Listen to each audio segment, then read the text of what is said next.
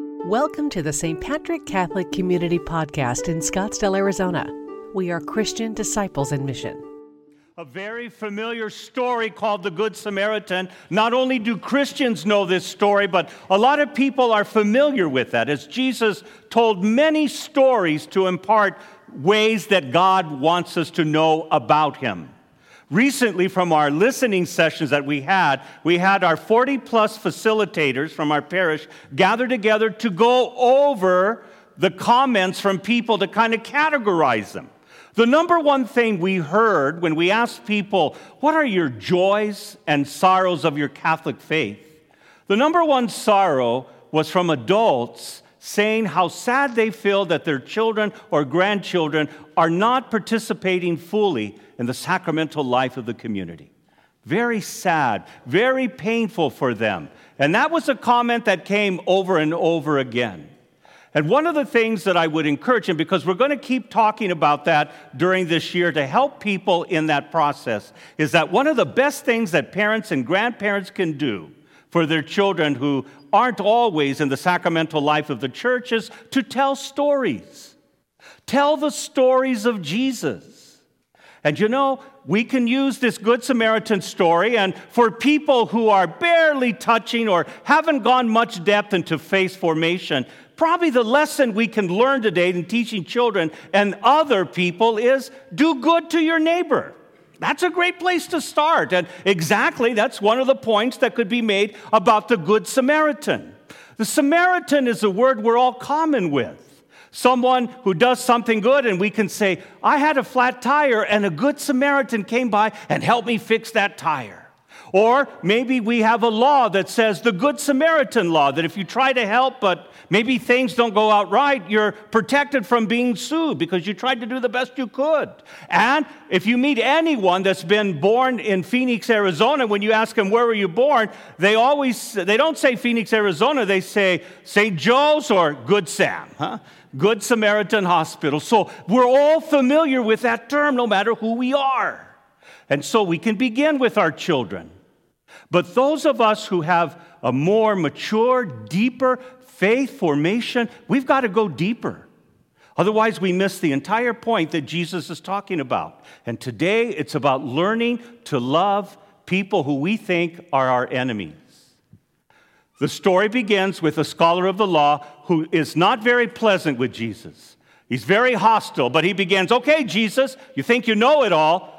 What's the thing I must do to inherit eternal life? What's going on? And Jesus says, What do you think? And then he gives the Shema prayer, Shema, that all Jews know, that God to be loved with all his heart and to love our neighbor as ourselves. And Jesus says, That's pretty good. But to justify himself, and say, okay, Jesus, you think you know everything. Answer this question then Who's neighbor? Ooh, that was not a good thing to do because Jesus doesn't respond by someone's argument, but rather he tells the story. Have you ever been in conversation with someone and they just simply say, Well, answer this question this way, and if you can answer it, then maybe I'll believe what you're saying? That's a trap because they've already decided the answer. They just want to make you look foolish. And that's what Jesus many times doesn't give a 10 point plan. Here's the 10 points to show that you're wrong. He just starts to tell the story. Tells the story of a road that still exists today from Jerusalem down a windy, scary road to Jericho. It's still there today. And it's a story of a Jew going down, and many robbers could hide in those areas there. And they go and they rob him and beat him up and leave him there half dead. Two people eventually come down from Jerusalem. Scholars will say they're probably just left the temple. In other words, they had the service, they ate donuts with people, and then they decided to go home. And there they are going down the trail, leaving the temple already, doing their godly, pious thing. And what do they do? They just see someone there and they walk away. Now, we can justify it and say, well, you know, there could be a trick and robber and all. The point is, they did nothing. So both the priest and the Levi, whether they don't want to be unclean because you're touching someone who's a Samaritan, someone who's robbed, and they become unclean, they just walk right by. But a Samaritan is the one who becomes the hero of the story. Samaritans and Jews hated one another. They were enemies to one another. Some of it was because the Jews believed the temple should be in Jerusalem, and the Samaritans said, Nope, there's a mountain outside of the area there that that's where God should be prayed for. And other things were that Samaritans, in the historical sense, started marrying foreigners, and thus it made him not pure and not clean. And so there's intense hatred.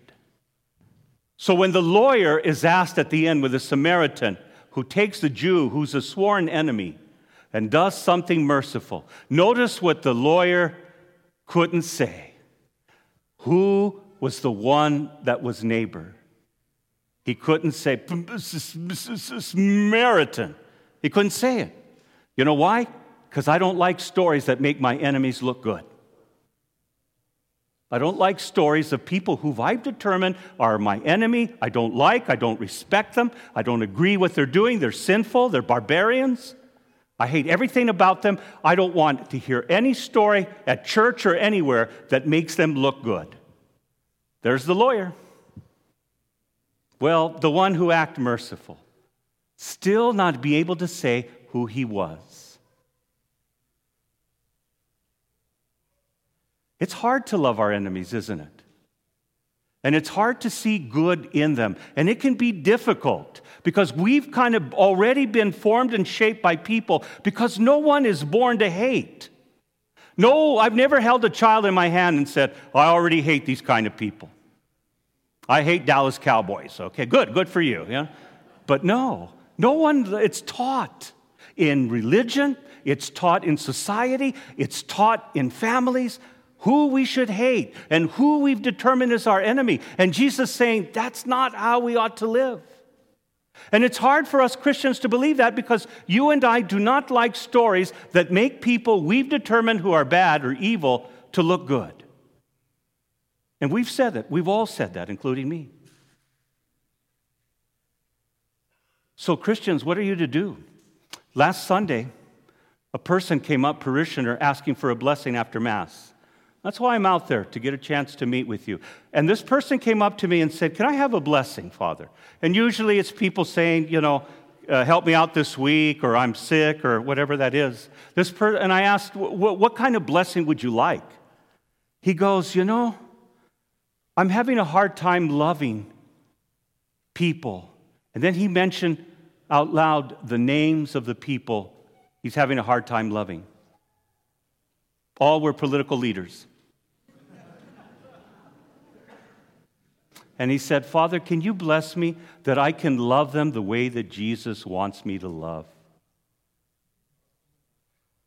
You know what I would tell that man? Because I know Jesus would say, Sir, you are not far from the reign of God. And yet, most Christians love to churn their anger and they love to justify.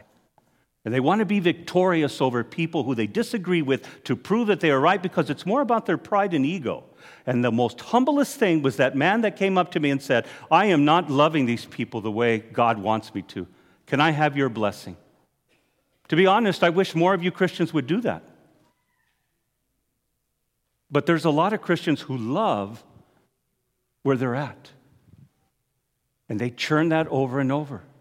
And the lesson of today's story is not only loving your neighbor and being good to people, but it's also learning to love people that you've been taught to hate or taught to dislike or can't respect or don't think they deserve any kind of love.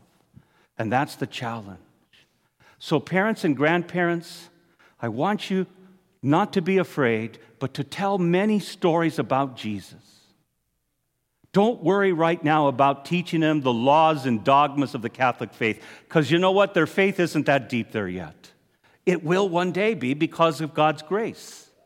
Not because of us, but because of God's grace and our willingness to cooperate with that. But how about telling them the story? What you heard today. You don't have to guilt them into going to church. Oh, you should go to church. Oh, you're going to go to hell if you don't. You know, all we need to do is keep repeating stories because that's how Jesus stays alive. It isn't going to be, well, I learned catechism number 36475 2, and that saved my life. No one has ever said that. Not that our faith and dogmas aren't important, but you have to meet people where they're at. But you know what's another thing to do than just buying a book or telling that? You tell the story, but how about you live it in front of your children and grandchildren and your family members? Watch your language and the way that you speak about people. Because if we receive communion on our tongue, and yet we don't mind going to our breakfast table or out with our friends, when we start complaining, and there's a lot to complain about, trust me.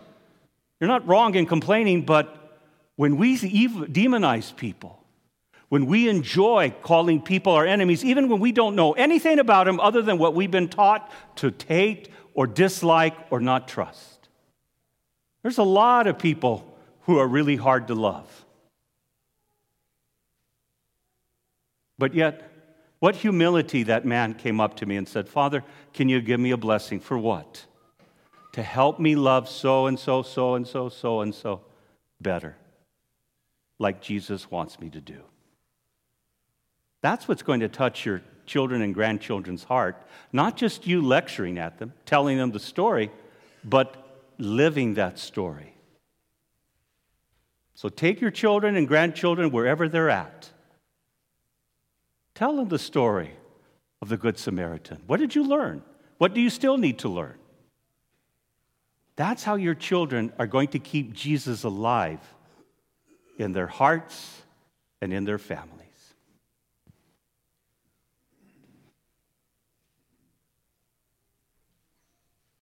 Thank you for listening to the St. Patrick Catholic Community Homily Podcast. We are Christian disciples in mission